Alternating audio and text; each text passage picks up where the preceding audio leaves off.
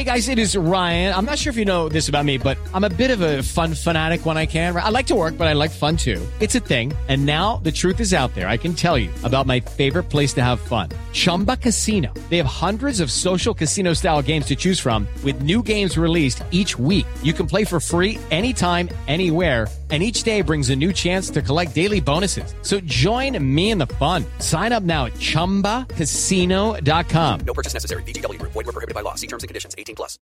Lucky Land Casino asking people what's the weirdest place you've gotten lucky? Lucky? In line at the deli, I guess? Aha, in my dentist's office. More than once, actually. Do I have to say? Yes, you do. In the car before my kids' PTA meeting. Really? Yes. Excuse me, what's the weirdest place you've gotten lucky? I never win and tell. Well, there you have it. You can get lucky anywhere playing at LuckyLandSlots.com. Play for free right now. Are you feeling lucky? No purchase necessary. Void where prohibited by law. 18 plus. Terms and conditions apply. See website for details. In Senegal, profumo d'Africa nella Nuova Guinea. La sentirai in Albania, che assomiglia a casa mia. Riparte dal Belgio, arriva in Croazia, Slovacchia, Polonia e Romania. Hello and welcome to another edition of the Forza Napoli Worldwide Series. This is a series all about our fans. I'm convinced we have the best fans in the world, so I wanted to give our fans all over the world a platform where they can speak their minds and you, the listeners, can hear some opinions and viewpoints that are different from my own. I'm your host, Joe Fischetti. Thank you so, so much for listening. We're heading to Australia for today's episode. He is a trainer and a football coach, as well as a frequent member on Football Worldwide. Armando, welcome to Forza. How are you, Joe? Thanks for having me, and um, I want to wish a great day to all our listeners. Thank you so much for coming on. So, we're going to review our 3 0 win over Bologna on Thursday. We're also going to quickly preview our match against Salernitana on Sunday. But as always, we always start these episodes with our guest stories. So, Amo, how did you become a Napoli fan? All right. Um, I'm Napoletano, born in Napoli in 1975. My mom was pregnant of me when my dad took her on the soccer pitch and put the grass on her belly and said, That's it, you're going to be a Napoli supporter. When you're born in Napoli, you don't choose. You are Napoletano. It's part of, you know, it's on your ID card. That's why the people that are from Napoli, for some reason, they don't go for Napoli. We don't call them true Napoletani. We call them Napolegni, you know. So I did not choose Napoli, choose me. And all my memory with my dad were pretty much. I used to live in Soccavo, which is where uh, near the Campo Paradiso where Napoli used to training. So all my memory are there. Uh, my first memory is when I met uh, Savoldi. You know, I was a little kid wearing Savoldi top, and I loved it. Then uh, I have a slowly memory with Ruud Krol. And then from that moment onwards, you know, Campo Paradiso was my second home, living a five minutes walking distance from there. My dad used to take me to Stadio San Paolo every Sunday even when Napoli was playing away, we had used to have uh, the Campania play home at San Paolo one stage. They almost made it to Serie A. They were in Serie B. And I remember spending every Sunday, home and away game at the Stadio San Paolo. So pretty much in my family, you have to be Tifoso del Napoli. Otherwise, you're not part of the family. I don't know anyone in my family that does not support Napoli. We don't have anyone. Even the women, the nonna, you know, everybody go for Napoli. It's yeah, no, that's a pretty common. It's like a, it's like the struffole a Natale. It's a tradition. yeah. Well, everyone I've spoken to that's from Napoli, you get that exact same story. That's pretty consistent. You mentioned Campo Paradiso. I heard uh, certainly by today's training standards, it probably wasn't exactly the the most top of the line facility. Oh, listen, for me, a little kids grew up in Soccavo on the street. You know, it, it was the Paradiso. It was heaven anyway. yeah. Plus, I had the luxury to be a um, Napoli ball boy for a few years. Oh. I had the luxury to yeah to play for Napoli. I was on the on the academy first, then I make it to the team, and uh, I'll never forget you know those days spent there on the side pitch, looking at those player training, and of course, my best memory around Maradona because I used to be the right age when Maradona was there, so I was a ball boy. Few games with Maradona. I met Maradona a few times uh, at the Riva Fiorita, a place where he used to send his wife and the newborn baby for holiday down in Posillipo. I used to be good friend with Joe Alberti, Jose Alberti's son. So Jose Alberti used to be the first uh, Argentina that welcomed Maradona in Naples. He was his official translator. He had a shop, uh, a pizzeria, a restaurant, sh- bar, sh- cafe. Now my memory are quite vague because I was a little teenager Mhm. uh, down in Posillipo, and I become good friend with his son. So many times we met Maradona, we met uh, Claudia. I remember playing with Giannina when she was first born. She was playing. You know, the mother was coming around, and all kids went there and try, you know, to meet. Uh, uh, back then, there was no social media, so it was pretty cool. You know, when you see somebody, you see somebody. It was like, wow. Yeah, it's not yeah, something that's well, even nowadays, I think that would still be a big deal if you have someone with that type of fame that Maradona had. Was there a favorite moment when you were, say, a ball boy watching Maradona play? Did you? I remember, no, when I was a boy, I have a memory of ball boy. Taglialatela gave me a big schiaffone behind my head one day. During Napoli Wettingen, I remember this Wettingen, t- I'm pretty sure it was Wettingen. It was a game, I don't even know if it was Coppa UEFA, Coppa, I can't remember what game. But they had this beautiful, all full of colored uh, top. So one of the Wettingen player took it off and supposed to swap with a Napoli player, but I don't know what happened. I end up grabbing the shirts and walking away. And Taglialatela gave me a schiaffone grabbed me said, What are you doing? Return the shirt to him. You know, like a big brother. It was funny. No, Maradona, with Maradona, I have a, a, a big feeling because um, Diego was a good friend of my nonno, Nonno Armando. My nonno was a big uh, artist in Napoli. He was a famous blacksmith and used to do a lot of work for the Napoli players. He used to have a little dog called Lola, and Renica wife used to come and get the dog off my nonno. He used to have the dog, the dog in the shop and she used to take it to grooming. You know, the dogs love it. All the Napoli players. But Maradona used to come and play futsal where I grew up in Soccavo, tennis uh, sempre used to be called the place. So it was always spending times with us kids. You know, it was always with us. He never took distance from. He always loved the kids. Always loved it. I remember one night in Riva Fiorita, one day you arrived with an old Fiat 500. I think it was blue or black because he didn't want to be recognized. And me and other kids would recognize him. So we ran towards the Fiat. And what happened? He opened up the door and start pulling a arm, say, Shh, don't say anything, don't say anything, quiet, don't say that you saw me. But somebody saw an adult try to pull kids inside the Fiat 500. I thought they was going to stop. so instead to keep it quiet, we made a big scene. So 10 Oh minutes after, God. everybody was around the Fiat 500. Or one day, Maradona arrived with his new boat called uh, Dalmanerea, which is the name of the mom and the name of the first daughter. And it was a speedboat. arriving in front of uh, Riva Fiorita down in Posillipo. And I I don't know how many of us, but we all jump in the water, start swimming towards his boat and try to climb in. And Maradona from top of the boat say, guys, stay down. It's dangerous. Don't do that, you know. I have Maradona tattoo on my right leg. I have Maradona tattoo on my left leg. I have a Maradona signature poster that says Ad Armando con affetto, Diego Armando Maradona. So for me, Diego is, was, and always will be another father, another big brother, a, a family member. Absolutely. So you mentioned playing for the youth team. How long did you play? How old were you uh, when I played three far did you- years. I played three years. I was not good enough. Simple as that. You know, Mm. lots of people would come here and say, "Ah, my injury, my head, blah blah blah." You know, thousand of us. My first coach was Luigi Caffarelli. Great Wow. memory, the Wow. ex Napoli player. He Yeah. used to call me Carnevale because I used to have long hair. I used to be the pretty boy. I like to wear wristband. You know, I like to yeah. be clean. I didn't like to be touched. You push me, I get upset. I was pulling shit. You know, I was a kind of number ten, kind of pretty boy. I didn't, I didn't want to get dirty.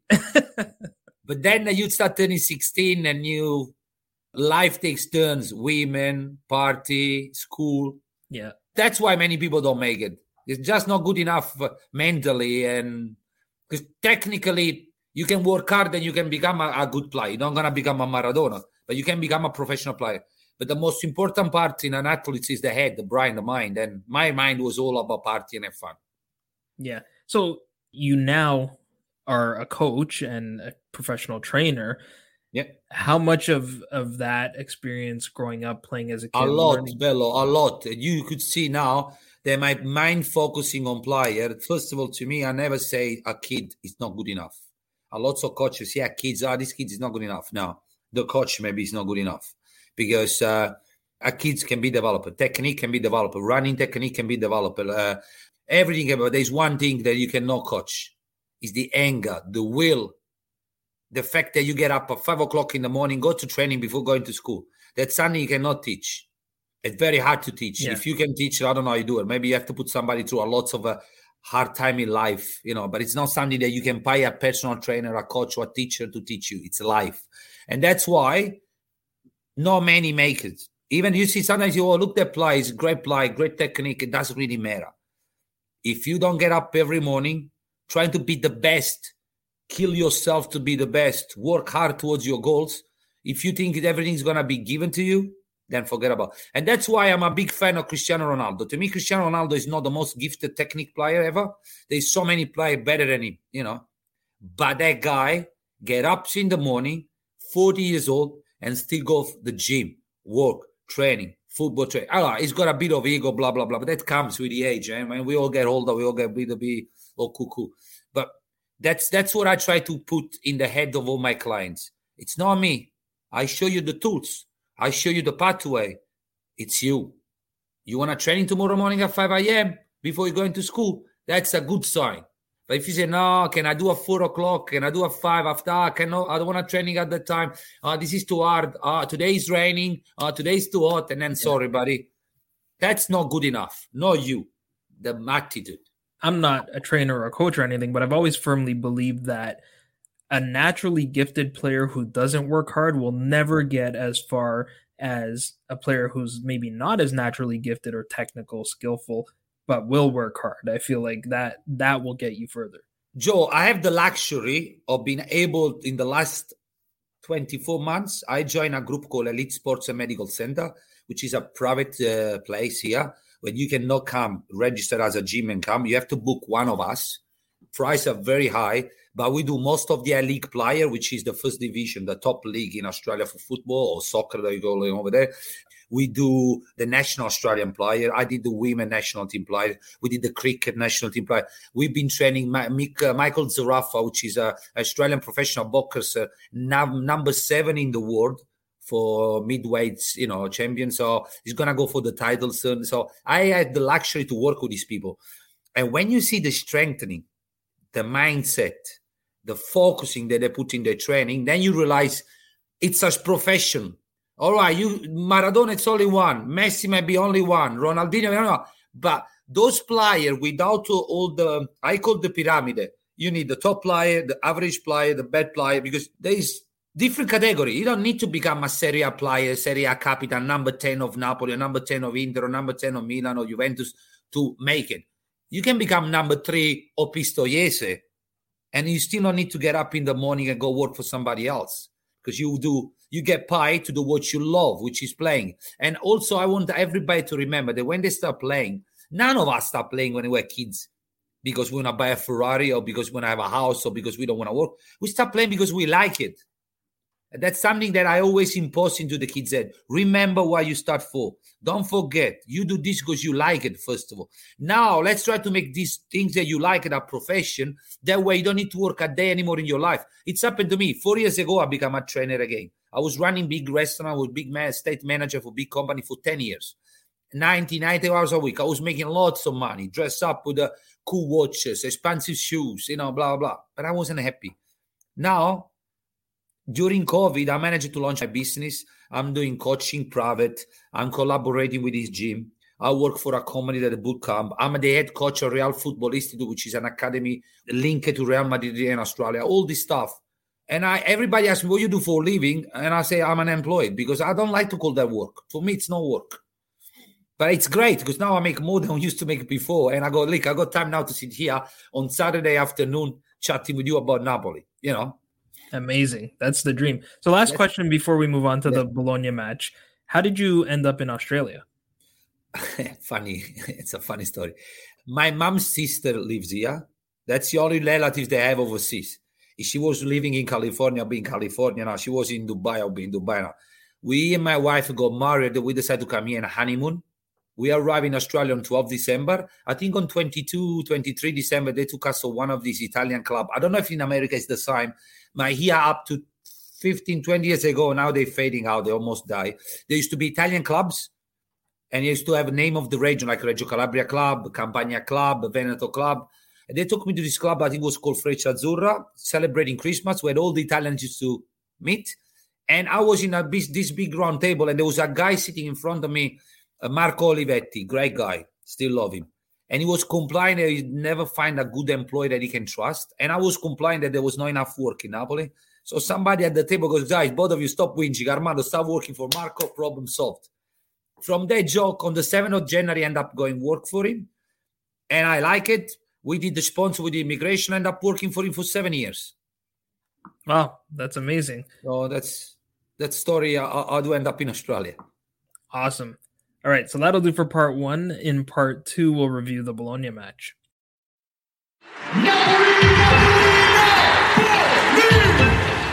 Welcome to part two of the Forza Napoli podcast. So let's talk about the match on Thursday. We won 3 0 on goals from Fabian Ruiz and Lorenzo Insigne, who scored twice from the spot. Amo, let's start with just some general thoughts on Napoli's overall performance. Even though this wasn't our widest margin of victory, we beat Udinese and Sampdoria both 4 0. Would you say that this was our most dominant performance? What I really like of this performance is the fact that Napoli managed to turn into a training and rest. Well, people don't understand. People say, oh, we should win 6 0, 7 0 attack. But no, a professional team is the team that managed to rest during the game. And Napoli managed to drop the tempo, be in possession of the ball, and rest, breathe, relax. There is no need to go 100 kilometers an hour all the time, especially in a scenario when you play every three days. And you could tell people fear us. Mourinho rested all the players to face Napoli. And that's why they have that big defeat in where in Europa, whatever they call the new league. When they face us, they had all the rested play. And still, still, they struggle. So team will struggle against now. If Napoli keep this four, that's that's the question mark for all of us. We don't know. Is this the real Napoli? Is this just because we're reaching the peak of the form too soon and we're gonna drop it? What I would like to to see, and what we are seeing right now, is the mentality. Mentality is great.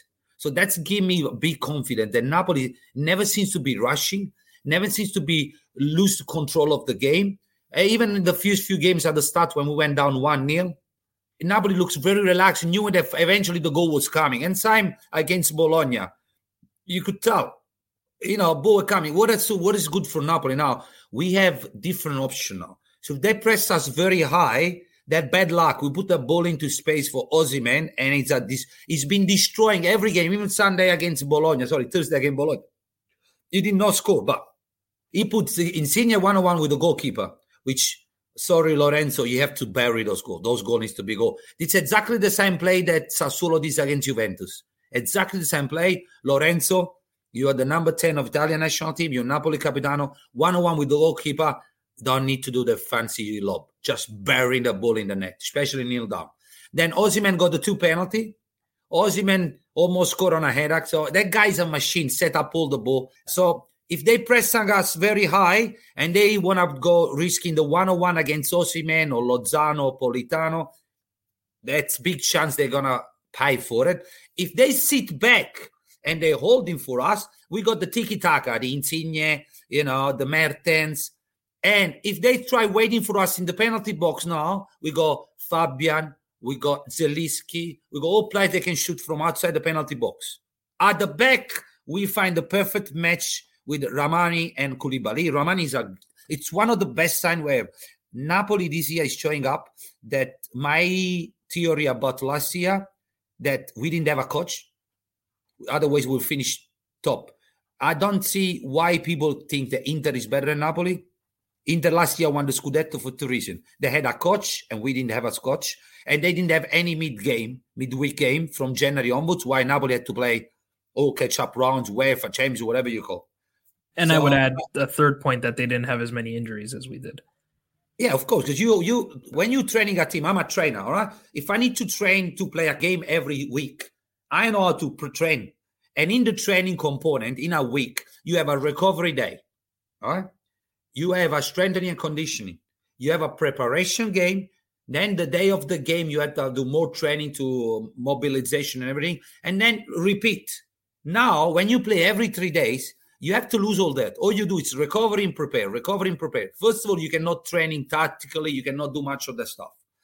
Second, you put your body through a lot of stress. That's why you see a lots of coaches do substitution on a particular minute because they try to work on the load they can put on players' legs. So normally they say first game, full game. Second games, you can do a full game a little bit. The third game, if you play the first two games, the third game, you have to come off after 60 minutes. Anything after the 60 minutes are getting to injury prone. But that's that's changing as well. That's changing as well. I, I can see in the future the game become part of the training. I think uh, personal trainer uh, start to adapt into this. Like in my world, we don't do warm up anymore. We incorporate warm up into exercises. What's the point to waste time when you you're gonna repeat a, a movement? So the warm up is the the movement that you're gonna do for the exercise, but done in a less um, carico, less charged. You know. Yeah, less lower intensity maybe. But uh, Napoli, uh, look, honestly, I'm really impressed with this now. This Napoli never give me the sign that we're gonna lose the game. Never give me the sign that uh, we're losing the plot. Uh, substitution are spot on. And when you watch the name on a formation from the bench to the starting 11, you're thinking, yes, we have 22 players. Against Bologna, we send Mertens in, Demme in, Politano in. Um, who was the other substitution? There was another substitution. But I got a question. Uh, Z- Zielinski went in for. Um, I think he took he kind of took Insigne off. He moved And then we uh, saw he moved Ghoulam. And then to we the saw- wing and Zielinski the and then we have Ghoulam back. All right. Yeah. So I got a question for you. Is any Serie A team where Mertens would sit on the bench? No. Uh, the only one I can think of is maybe Inter. Yeah. Who's gonna play for me uh, for him? Who's better than Mertens in Inter? Well, I mean, Dzeko's having a good year, Lautaro, right? Because I, think Spalletti views Mertens as as a nine. So far, I haven't. He, he prefers Elmas and Zielinski in the ten. Yeah. So I'd say maybe Inter, but there's few teams where where Yes, sir. Is. I got a question for you. Lozano, who will sit on the bench. How many teams in Serie A? None, None. All right. Politano will he sit on the bench in any team in Serie A? none. Koulibaly will sit on the bench in any team in Serie A. Definitely Zielinski, none. Zielinski's having a bad season with us. Would he Yeah. sit on the bench? No, Demme, Demme, we keep him on the bench. Supposed to be a starting prize. Anguissa, supposed to be the replacement. Anguissa has become the god of Serie A now. Demme is on the bench. The two goalkeeper, you tell me in each one, Ospino Meret. yeah, I hey, teams like Juventus or Inter will pay gold money to We have a keeper like that. Yeah. uh, all right. The only weak points we have, but so far this year, heads off to him, is Mario Rui. yeah, and he's playing But well, like you said. man, you know, Mario Rui, the last nine games, it's uh, it's another Mario Rui. And I'm still not convinced that much about Di Lorenzo Rebeck. He does good games, he does bad games, you know. But the two centre back, Rrahmani and Koulibaly, will work in any team in Serie A, any team, any team. So we have the strength to go through and even survive the African Cup. Everybody is scared about the African Cup. But put this way, the only concern I have is Koulibaly. Because Anguissa, we have Demme, we have Lobotka, uh, you know, three or four games. You can, if you want to win a title or you want to be a contender, you should be able to play three or four games without a player. And, And we don't exactly have the most difficult schedule for those that month either. Plus, the only hard game was Juventus, but they made us a nice present. They put Juventus into the Super Cup final on 5th of January.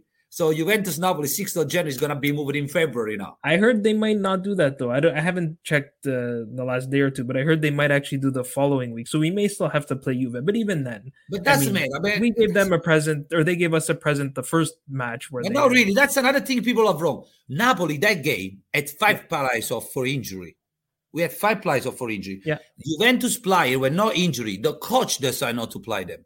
True. We can't blame the coach. It's nothing to do with international break, everything. Ospina arrived on the same plane with Cuadrado. Yeah. Ospina play, Cuadrado had the day off. Dybala, Allegri decided to put him off. So it's not like something, you know, the Napoli was lucky. The coach decided to do that. Yeah, yeah. Bad luck. Going back to the game, I'm happy that Insigne scored those two penalties. I knew he was going to score. You, only if you don't take the penalty, you're going to miss it. Fabian scored a great goal. I'm still thinking that uh, Anguissa is going to be the best sign we're going to remember in a while. Hopefully, we're going to sign him up forever because it's a great player. Ozzy, man, I already wrapped my head around that in two, three years' time we will go to PSG or somewhere like that. But it's life, you know. I'm not getting upset. But he's a nice kids, you know. You see every player is on break going to to party, yacht, clubs, holiday place, and then you see on uh, social media, and he's back in Nigeria on the street, dust, no shoes, playing with the kids. So it's something that remember of. We'll go back to what I said before. You want to make it. You're angry. You want to do that. And you don't forget where you come from. You know. So you touched on a lot of things I want to cover. Let me just come back to Napoli's domination in this match. Normally, I don't look at the stats because I, I don't think they're always the best indication of how a game goes. But in this case, I, I do think the stats tell the story. We had 65% possession. We had 18 shot attempts to Bologna's eight. Bologna had only one shot attempt in the first half, and it was a pretty speculative effort from Dominguez from about 30 yards out that sailed over the bar. They had one shot on target and didn't come until the 85th minute of the match on a Orsolini free kick. We had 12 goal scoring chances to Bologna's five. And to be honest, I think Lega Serie A was being pretty generous in even saying that Bologna had five scoring chances because, you know, their XG in this match was something like 0.2. So if they did have chances, they weren't very good ones. And we completed twice as many passes as they did. So I think uh, that. Are you, sure? Are you sure you got five? Because um, on uh, DAZN, I got the yeah. One in front of me. It's one. Yeah, that sounds more accurate. I went and to the five. The, like five are the five are the faults. Maybe they they type it wrong. It could be. I got it from the Lega Serie, sort of the official match reports, but that's why I said I think the Lega was very generous. Yeah, I can't remember if I shot. the. From. Well, I mean, there was the Musa Barrow one that that he missed the far post. That's really it. The Orsolini. No, no, even, I don't even remember five corners from Bologna. You know, yeah, they barely touched the ball. I know the win never seemed to be in doubt. We were in complete control. I was I was surprised to see Bologna sitting back as much as they did, especially after they fell behind. And there was a really funny moment where we could hear Sinisa Mihajlovic yelling at his team to to press Koulibaly. And needless to say, you know, we could hear the swearing. uh, so he wasn't too happy. He did say after the match, though, that he hopes Napoli win the Scudetto, which was nice of him, I suppose. There were times where I, I, I wanted to ask you because being a coach, there were times where it looked like like we had more men on the field than they did. I mean, I know against Milan they got two red cards, but in this match they didn't. But you mentioned, you know, how we lowered the tempo and and the tiki taka. There were times in this match where we seemed to just be passing the ball so easily, and they they looked like they were holding their structure pretty well, but they couldn't get near the ball. It, was there something you saw from you know being a coach that that helps us understand why that was? Yeah, it's the fear, Bello, the fear to be beaten. So when, when you are a player, when you're a def- when you're defending, the what happened? They teach you one thing: you're gonna s- slow down the play. You're gonna shield. Don't commit unless you're 110 percent to win the ball. Try to force him to make a mistakes or to pass the ball.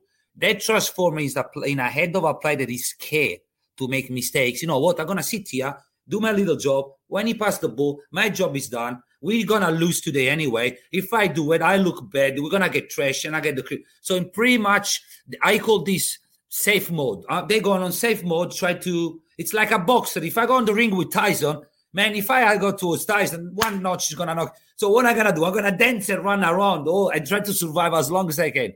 And I think that's the mentality that some of them kicked in. Especially if you watch the way Napoli play, when they come and press us, it gives you headache. If you try to press one on Napoli play and the ball start moving around you, you're gonna give up after a few seconds, you know. So I think that's what Bologna did. Also, when you're facing a team that comes from eight, nine victory, unbeaten, only concede three goals, the team on the ball confident boost a lot. But you are even more scared because you think, well, maybe we lost only 2 nil. It's not bad. Let's worry about next game. You know what? Let me pretend not to get tired. Let me not get injured because I go Venezia next week. I go Salernitana next week. Team that I can beat. But if I take too much risk against Napoli, I might get injured. I might pull a muscles. You know, I might get a red card, uh, and then I'm gonna miss the game that we can win. So one thing is from the coach to tell the press, and one thing is what the players had in the head. So second, we don't know what kind of preparation they had during the week. Sorry, not preparation because they didn't have preparation. What kind of uh, game plan they had. If the game plan was to sit down and hold and try to do a countering attack, and then you're copying a goal, if you didn't have the plan B well and set up, or if you don't have the player for plan B, all you do is keep holding and wait and wait and wait. Because, you know, many games, look Sassuolo, Juventus Sassuolo, Juventus was all over them. You have to give credit to Juventus. They were decent game, all right? Respect all the other. Sassuolo sat down and wait. Who ended up winning the game? Sassuolo, two countering attack, last one on the last second. So team like Bologna, even one nil down, they tend to do that kind of football style because they're hoping to do the last uh, last minute goal. And you can go back last year when we had Gattuso on the bench. How many times we lost that game that we think, oh, Venezia, we attack all day, and they were defending and then end up winning. So the strategy they had. Unfortunately, against this Napoli, this strategy doesn't work because I explained to you. We have plan A, B, and C. We have so many variation of way we can score that's going to become almost impossible. See, when we had Sarri, we only had the tiki taka. They stopping us, they wait for us, they blocking us. That's it. We didn't know what to do. We were doing those ball, Sarri ball, boring not to do. We Gattuso. It was always going back to the goalkeeper. You don't see that stuff that often with uh, with uh, with Spalletti. Spalletti, We got two. So every single ball we used to play in a six box yard, six yard box, which is a nightmare for me as a coach and as a player. Why you wanna give me a ball in an area that if I sneeze, it's gonna cost me a goal? Why I need to give the other team all this room? It's a chess game. I'm already ahead. No, I go back all the way to my goalkeeper. You only do that to pull them out when they you you in the penalty box. So with Spalletti and with this formation, the players allow Spalletti right now to have uh, so many different bullets in his gun. That's a nightmare for any coach that's gonna face us. Yeah, one of the players that Spalletti is really getting the best out of this season is Fabian Ruiz. He opened the scoring in the 18th minute. What did you make of uh, of that shot? Man, that's that's the Fabian that we're expecting, you know. Um, and the way Napoli, as you see, see that goal, Lozano get the ball. When uh, Lozano or Insigne gets the ball on the wide side of the penalty box, let's say in the in the at the corner of the penalty box, Yep. there is two movement. The player on the ball, which is Lozano or Insigne, makes the run inside, and you have the fullback making the overlap. That pulls one of the right and left back to make a decision. Do I go with the fullback or not? Also, you see all the Napoli midfielder start coming like a wave towards you. So what happened is I can Lozano give it to Elmas. Elmas was stuck one touch to Fabian. Fabian went to the shot, but if Fabian was stuck, the next pass would be for Insigne. Insigne, if was stuck, straight away to the fullback, cut it back, and and create a, a danger position. So it's like Napoli. It looks like a whip. You know, um, it's like the players move together like a rope, Yeah. Yeah. and yeah, it's yeah. coming an angle, and that's that's that's what will take a lot. Fabian it will take Elmas and it will take Zielinski to score a lot of goal. Even Anguissa, is he shoots from outside the penalty box every single week, many times, and he's not somebody that score all the time. That's the way Napoli plays. They squeeze the defense in the penalty box, uh, allowing a midfielder to have that two three step time to load it up and shoot. Anguissa almost got his goal. He hit the. Yeah, uh, the shot was nice. I want him to score. He deserves to score.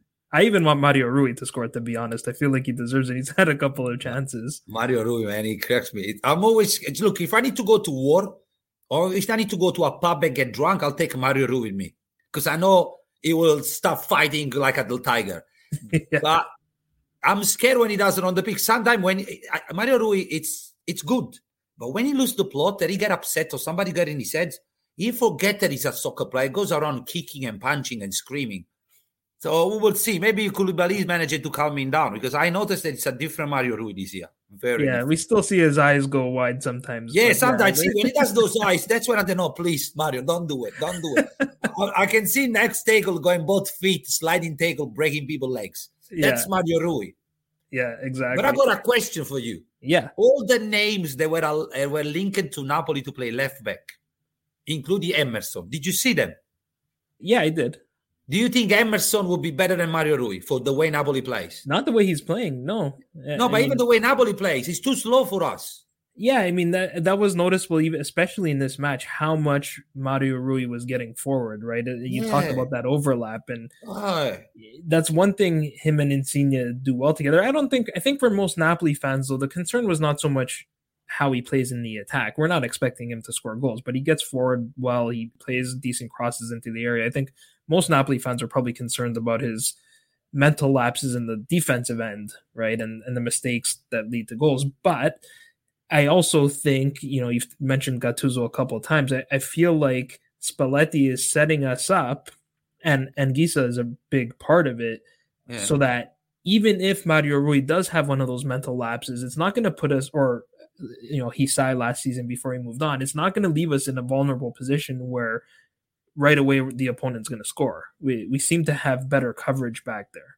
First of all, and also we we keep forgetting how much we miss Albiol till those days that we have Rrahmani because Manolas has been a big, big fluke. Unfortunately, hats off to Napoli market to pick up such so many so many good players out of nowhere. But when we go for the players that cost big money, we keep failing. We did with Maksimovic. It took us three seasons to get him from Torino and end up being a fluke. It, it's happened with Inler. I love Inler. You know, I'll take him down to dinner. He's a beautiful guy. He loves Napoli. Napoletani love him. But realistic, all the effort we went through and the money we spent for him is supposed to be an Anguissa. He's supposed to be a Zielinski. He's never been like that. And same, same with Manolas. Manolas, I was so happy when we got him of Roma. Uh, I was really sad, and I understand why De Laurentiis was really upset with Albiol. De Laurentiis was upset when Albiol decided to go because he had in plan to have him for one or two more seasons. He knew how important was Albiol. Unfortunately, he decided to go back home. You know, so much you can do. But uh, one thing I will I'll have to say: if Napoli can, and I'm not not expect them to do it because the market, the money, but if Napoli can get another striker because with all respect for Petagna. All right, we have Mertens as a number nine replacement, but for me, Mertens could play right now more for Insigne and um, Zielinski and yeah. um, Lozano. That has a, the way Napoli plays, a number nine can be like him. So, in a dreaming world where the president has got money to spend, I will go to Chelsea and say, you give Abraham on loan to Roma, give it to me. I put him as a replacement of Osimhen. And I will go get a nice center back. You know which one is good? Either the one from Torino that we faced a few weeks ago. Mm-hmm. There's a couple of good center back in Serie A. They play for mid-table team that we could have as a, as a replacement on the bench because I think Manolas has to go. I agree with that. I think uh, you know, thankfully Rrahmani's playing well, and Manolas, you know, not only has he not played the greatest, especially for the price tag, but he's been very injury prone lately as well. So that and he's been really bad when he plays. He's been making look. The Napoli consider only three goals this season. I'm pretty sure one was his fault against Morata. Remember? Mm-hmm. And I want to go check the other two if he was the center back or not. Because another thing that you mentioned about Mario Rui, when he makes mistakes, we know that uh, open to consider goal anymore. It's also because the rest of the defense is set up properly. Yeah. Look, Koulibaly. Koulibaly can go now and attack because Rrahmani at the back, the way he reads the game, that guy is so clean, eh, yeah. is so good on the ball, never makes some mistakes. His passes are so nice. You see him, he looks like you're probably too young. But to me, remind, remind me of Laurent Blanc. There was another okay. great center back in the Napoli head. Laurent Blanc was like that. You don't see him doing the tackle like Cannavaro. You don't see doing the things like Maldini.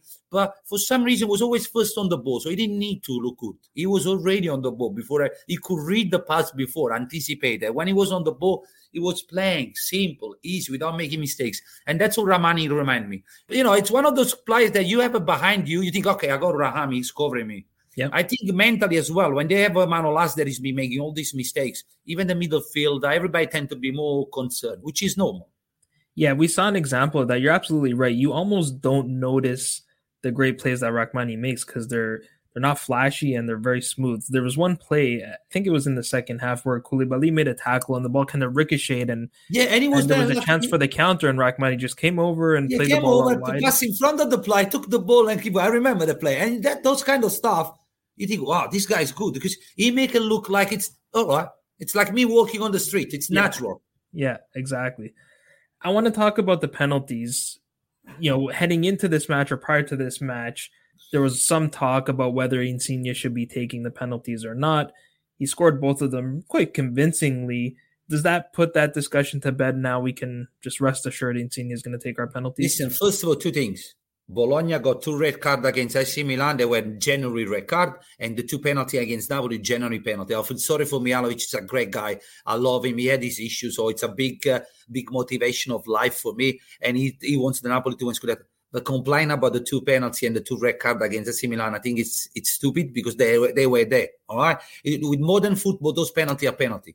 After you watch the penalty that Juventus got against Inter, which is penalty, don't get me wrong, it's a penalty. But if they're a penalty, then the other two are penalty as well. You know, the consistency has to be there. Uh, yeah, it's, it's that- not a question of. I think for people, you may not like the rule, Yeah, but, but that's they're applying the rules correctly.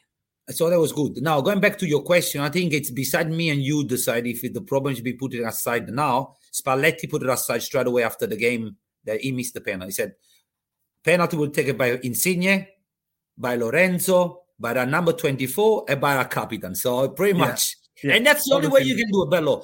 You want to dress up the captain responsibility. You also have accepted he can make a mistakes. You have to suck and go back in and do it again. And one thing, Lorenzo, don't open up your foot anymore. Cross the ball all the time. They can't get it. Doesn't matter if they get the side right. Yeah. If you put it nice and strong in the corner, Lorenzo, then every time you open up the foot, Yeah, enough of this little Jorginho hesitation thing. I, I completely agree. Just hit it hard. blast it. pick Just your hit the target and blast it. Exactly. If the keeper makes a save, then good for him. But at least you give, gave yourself a good chance, right? Don't make Um, it easier for them. Yeah, exactly. And credit to Insigne. I think after the match, he spoke to, uh, I think it was Sport Italia, and he said that he's always ready to take them. Yes, he's missed, but he's always ready to take them. There was one story that I feel like this is probably, again, the media, and maybe it's the northern papers that are trying to pull Napoli down a little bit, but there was a little bit of a story that uh, I don't know if you saw this one, that Osimhen didn't seem too thrilled uh, after the second penalty. What did you make of that? Joe, Joe, two weeks ago when Insigne missed the penalty and got subs, he walked out the pitch, kicked the bottle. He was on the bench cranky. And the media tried to build up the story. They was not happy at Napoli. They was not happy for the substitution. Then Napoli scored a goal. He jumped and hugged everybody like he was not happy with his performance. All right, he was not happy with it. So media like to create trouble. The problem we have in Napoli, I tell you, if you give me one minute, I'll tell you why Napoli is in this war against the media. Before De Laurentiis, Napoli was a free market for everybody. You want my you want Napoli player in your TV show? Come for free, any show. So then you start having players linked with mafia, Camorra, because Napoli is full of local TV and local newspaper, and everybody that's got a YouTube or got a video camera, they call themselves journalists. All right. So all these people used to be around Napoli players. All the journalists used to call the players, hey, what's the formation? What's the story? What's the thing? Everybody was getting their free ticket, their freebie here. Ah, take a picture with the players. Coach used to go to weddings, you know, all this sort of stuff. De Laurentiis came. The first thing he said, Napoli, Castel Volturno, build the fence, build the wall, put the guard. Sorry, Napoli player are mine. Why do you think he invented the image rights? You know why? Because why I'm a Napoli player now. When I get the phone call from Salvatore Giovanni Pasqualino of Channel 31 that wants me at the show, and I can't say no because I feel bad because the guy must be a bit of my fuel. So now I say, sorry, you're gonna talk with the club because my rates are there. If the club give me okay. So what happened? Napoli cut all these parasiti. And that's include Gazzetta dello Sport and Corriere dello Sport because they have the journalists in Napoli. Now you see them with the microphone outside a gate in the cold, in the wind, in the rain. De Laurentiis doesn't care. Leave them there. And I'm happy. If I was for De Laurentiis, I would let Napoli play and only speak through the Napoli YouTube channel. I will create a YouTube channel and say, you guys, all the news about Napoli comes through only my website and my YouTube channel. Anybody else, it's fake. And that's why they always try to attack Napoli. Also, don't forget, we unfortunately, most of our supporters are really, really easy to be manipulated. So, our easy way to attack Napoli is destroy Napoli, is destroy the ambient around. Start believing. Start believing that Insigne doesn't want to stay in Napoli, that Osimhen is already with PSG, that Meret cries because Ospina plays, that Osimhen wants to take the penalty. I don't watch none of that stuff. I've been a football player. I'm a coach wherever happened on the pitch for 90 minutes stays on the pitch. You know how many times I told off my coach because he took me off and I want to punch him. The day after we went back friend together. It's part of the game. You should be worried about when you see a player coming off the field after a performance that was not so good with a big smile on his face. That tells you that the guy doesn't want. I want Osimhen to be upset because he not, did not score. I want Insigne to be upset because he missed the penalty. That's the mentality that's going to make us win and score again the week after. So I don't read newspaper. Yeah. And also it's only copy and paste. No one was on the pitch.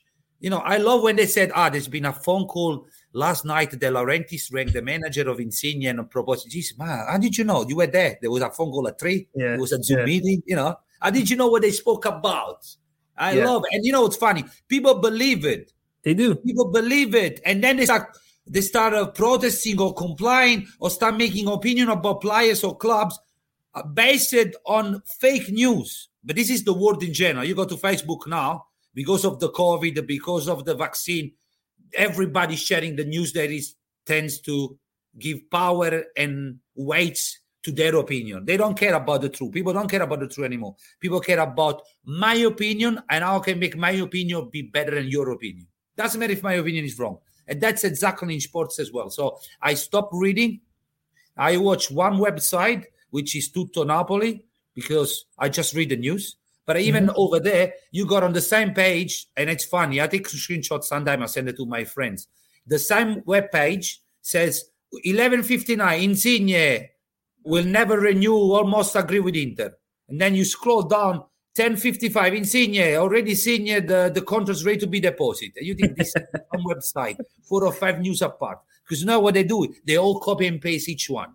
There is no real yeah. journalist. Me yeah. and you could do that. Look, I'm not a journalist.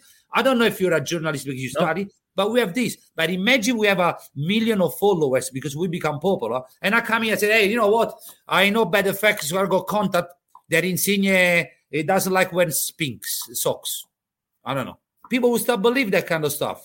Because no, people do. I speak to Napoli fans every day, and, and whenever you see one of these stories, people do start talking about it. Oh, did you guys hear? But you're right. Most of the time, it's mostly fabricated. I completely agree. I, I mentioned this on a previous episode too. I'm, i was happy Insigne was upset to be taken off. I was happy Lozano was upset he only played half an hour because that tells you they care. Just like you said, if no one, you don't want your players happy to be coming off. I also agree on Osimhen. If anything, he was mad at himself. He, this guy is hungry for goals. And you you know mentioned the chances. He was trying to win headers and score goals. We're winning. Oh, that guy, that guy lives for the goal. He lives yeah. for he lives. And that's what I want. Imagine how he's gonna be against Salernitana now. He knows that he's not gonna take penalties. He knows that he's been one game without scoring goal. He's gonna go there and destroy Salernitana defense.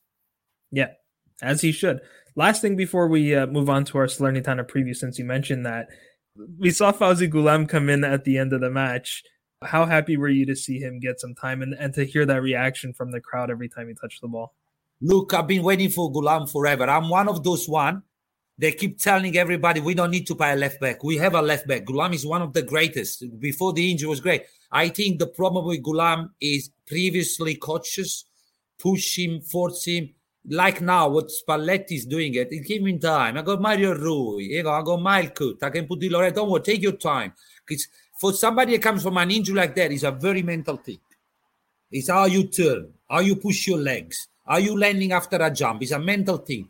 You gotta make sure that the, the brain forget the injury and concentrate on the game. The only way to do it is give him little minutes every time, little bit more, little bit more, little more, until he plays 90 minutes and the body already played 10 games slowly.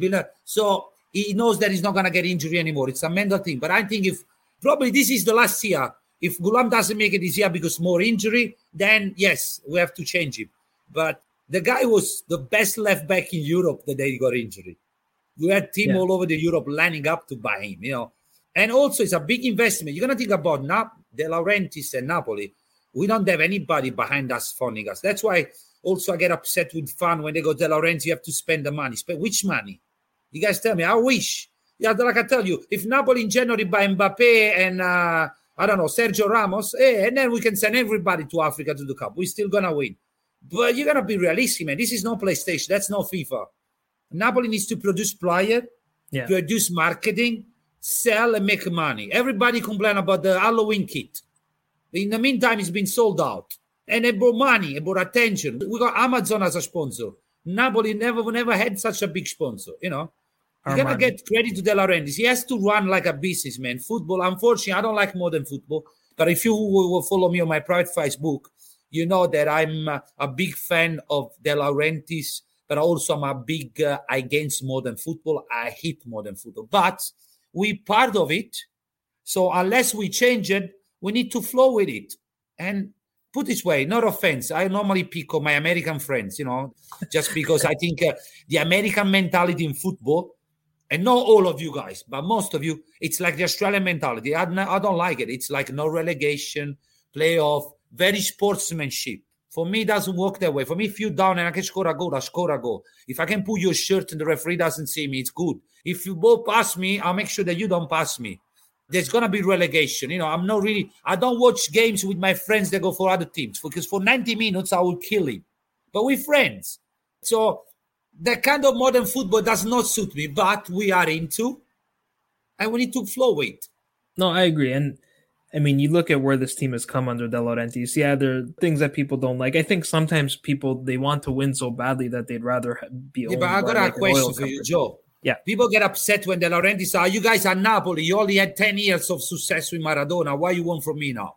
Oh, he doesn't respect us. Man, he's tell us the truth. My dad, my dad, which is almost 80 years old now, he probably watched most of Napoli. All right, most of Napoli. And he only had joy when Maradona was there. My dad saw the Serie B three or four times, you know. All right, we won an Italian Cup here and there. We won an English Cup. I don't even know what that means.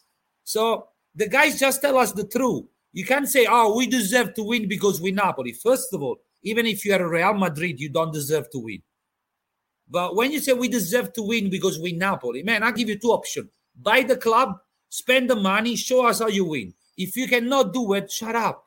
Because we could Yeah. have been in worse scenario. Joe, we got a president that is a Napoletano. We could have been, without disrespect, a Chinese, a Russian, an Arab, or an American. With all the respect, these people don't come to Serie A to spend money. They come to invest.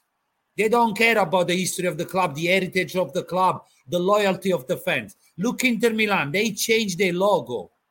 Look, uh, uh, uh, I don't know, the, Ameri- the Americani at Roma. They killed Roma. They made sure that De Rossi and Totti were kicked out. They removed everything that was linked to Roma. Because they are investor. At the end of the financial year, they have to show number to the board. And if the number doesn't say plus, there's going to be question. With De Laurentiis, at least it's one person, it's him. He makes the decision, he puts the money, he wins, he loses. We don't need to be scared. Yeah, and I think a lot of, especially the younger fans, they grew up in a generation where we were playing in the Champions League every single year, Yeah. and maybe don't have that history of being relegated, going bankrupt, and having to rebuild and come back through the lower division. So the expectations are a little bit different. Maybe they have to go through uh, the late 90s, early 2000 uh, video. Read, you know, read the history books. Yeah. Exactly. That'll do for part two. In part three, we'll quickly preview the Salernitana match.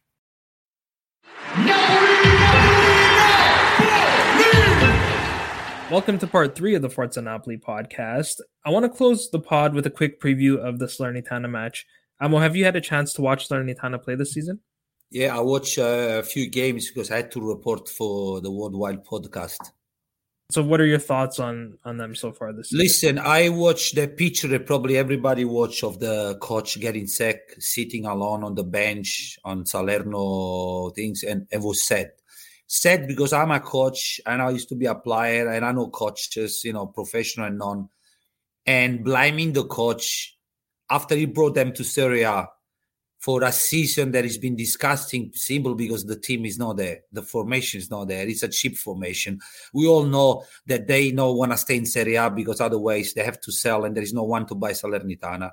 They put together a team with loan and cheap player just to survive the mercato because we, they don't even know who's the owner, you know, with the Lotito issues and everything. And then you blame that guy, the coach, and sack him. It's disrespectful. At least not in seven, eight games. Wait at least a little bit longer because as we could tell, the new coach didn't bring anything. Salernitana doesn't impress me at all. He's got a couple of good players. I like Simy. I'm surprised that he went there. But Simy is the kind of kids, you know, we're not talking about, uh, I don't know, Osimhen. You know I'm trying to say? He's not the guy that can bring the team up together on his own. Now, having said so, I don't expect an easy game against Napoli.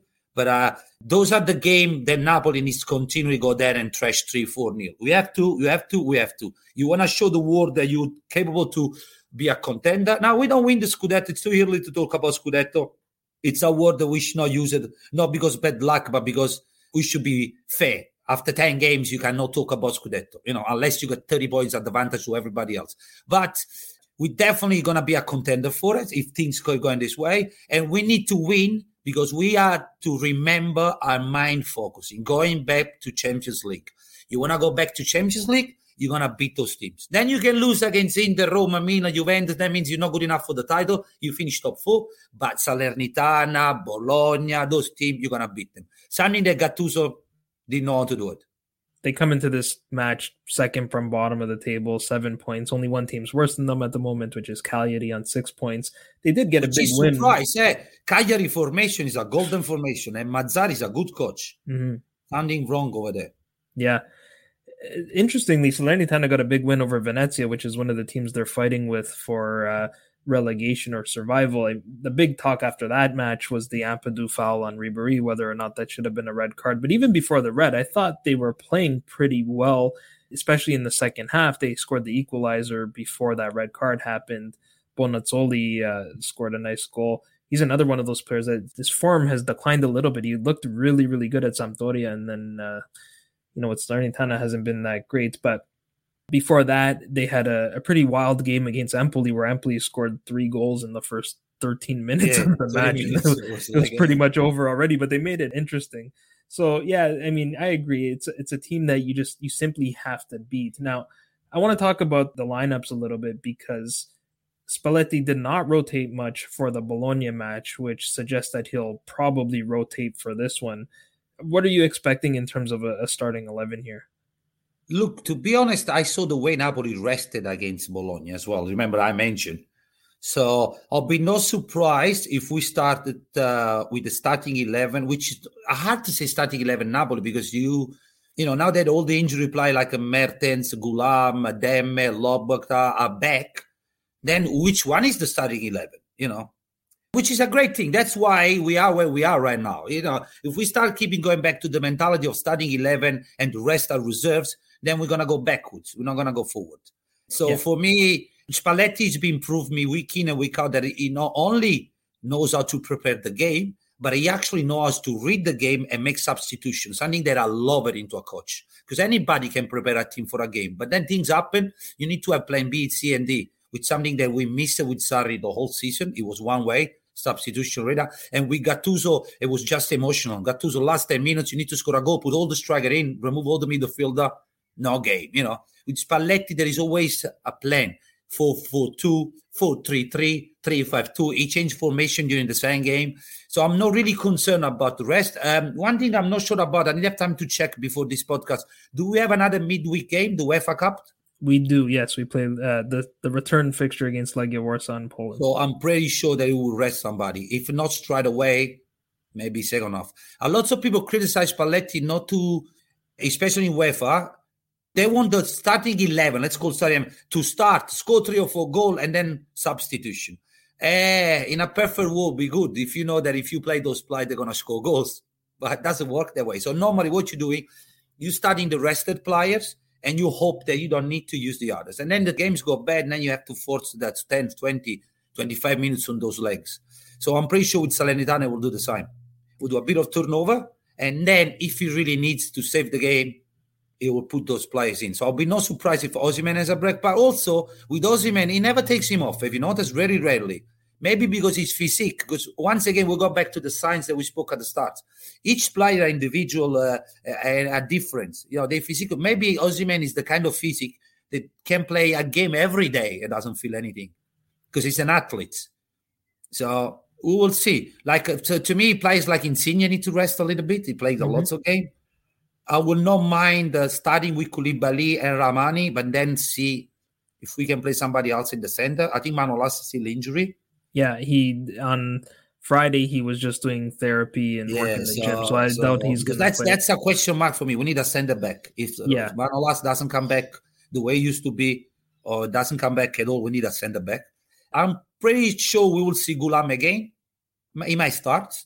Mhm. And definitely, I think Demme will start because Anguissa did, did, Yeah. did look a and Easton needs to rest, I think. He needs I- rest. that was one of the changes I was expecting as well. And then you can almost guarantee that Politano will start just because Lozano and Politano are so interchangeable. It, they're different styles, but they're both, like you You- said, one A, one B.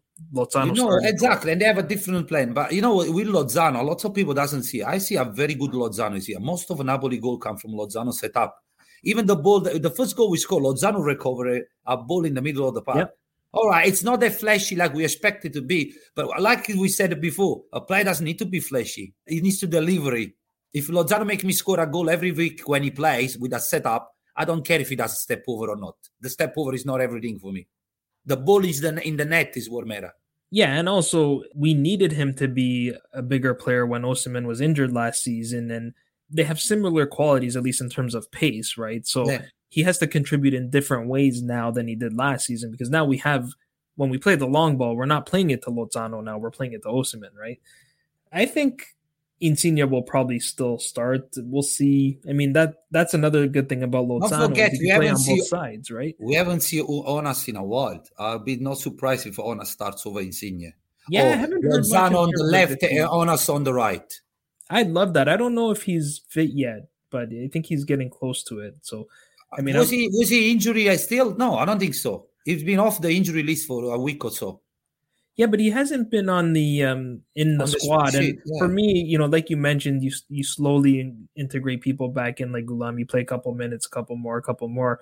So I'm not. I wouldn't expect him to start, right? But yeah, it would It's be great because he had a very good start. He had a very He good did. start. He did. Okay, so before we wrap it up, I normally in my previews I do three keys to the match, but since we're close to out of time, if there was just one thing you had to say that this is the thing Napoli need to do to walk away with three points from this match, what would you say it has to be? Bury the first chance. Don't be pretty. Forget about be pretty on the first chance. Forget about the tira giro Insigne. You know, put the ball in the net. Forget about uh, the next touch, uh, Lozano. Just bury it. You know, those little things that they're still uh, missing. Sometimes they we we too worry about be pretty. Don't be pretty. Just put the ball in the net. Go two three goal, and then after you can be as pretty you want. I don't care. Yeah, and, and like you mentioned, then that gives us all the flexibility in the world. We can start bring empty the bench, put Juan Jesus on, put Lobotka on, you know, give these guys put And what a game Juan Jesus against uh, uh, what's his name in Europa League. Yeah, had a Legia very Warsaw. good game. I'm surprised um, because I was not a big fan of Juan Jesus. Yeah. no, I don't think too many people were. We almost didn't even count that as a as a yeah, signing kind of like a number. Yeah, another play. Yeah, exactly. I think we're just about out of time, Amu, but thank you so much for taking the time to speak with me today. No, Joe, tell you, I have no idea how much you made me happy when you sent me the message because I'm really proud of my Manapolitan side. So every time somebody around the world asks me to represent Napoli, talk about Napoli, or do something for Napoli, I send a screenshot of the message to all my friends. Look, look, another one. Yes, I did it again. so please. And uh, thank you very much for having and thank for everyone that are listening. They managed to listen for the whole hour or so. Sorry if we got a little bit longer, but I love talking about Napoli. And Joe, you know, it's been a pleasure. Thank you very much. No, the pleasure's all mine, and we'll definitely bring you back. I feel like I could talk to you for weeks straight. It's just so great to talk about your passion. It it definitely comes through. You can find Ammo on Instagram at Ammo10 Nothing is Impossible with underscores between all the words. You can find me on Twitter at Joe underscore Fischetti5, and you can find the podcast on Twitter, Instagram, and Facebook at Forza Napoli Pod. I'll be back next week to review this match and to preview our Europa League fixture against Legia Warsaw. But until then, I'm Joe Fischetti. Forza Napoli sempre. Sempre. Tutto il mondo è casa mia, è casa mia.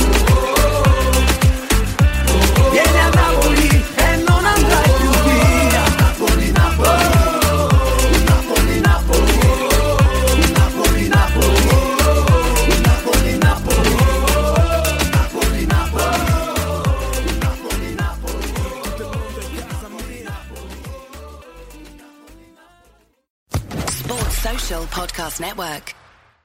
Hey guys, it is Ryan. I'm not sure if you know this about me, but I'm a bit of a fun fanatic when I can. I like to work, but I like fun too. It's a thing. And now the truth is out there. I can tell you about my favorite place to have fun. Chumba Casino. They have hundreds of social casino style games to choose from with new games released each week. You can play for free anytime, anywhere and each day brings a new chance to collect daily bonuses. So join me in the fun. Sign up now at ChumbaCasino.com. No purchase necessary. Group. Void were prohibited by law. See terms and conditions. 18 plus.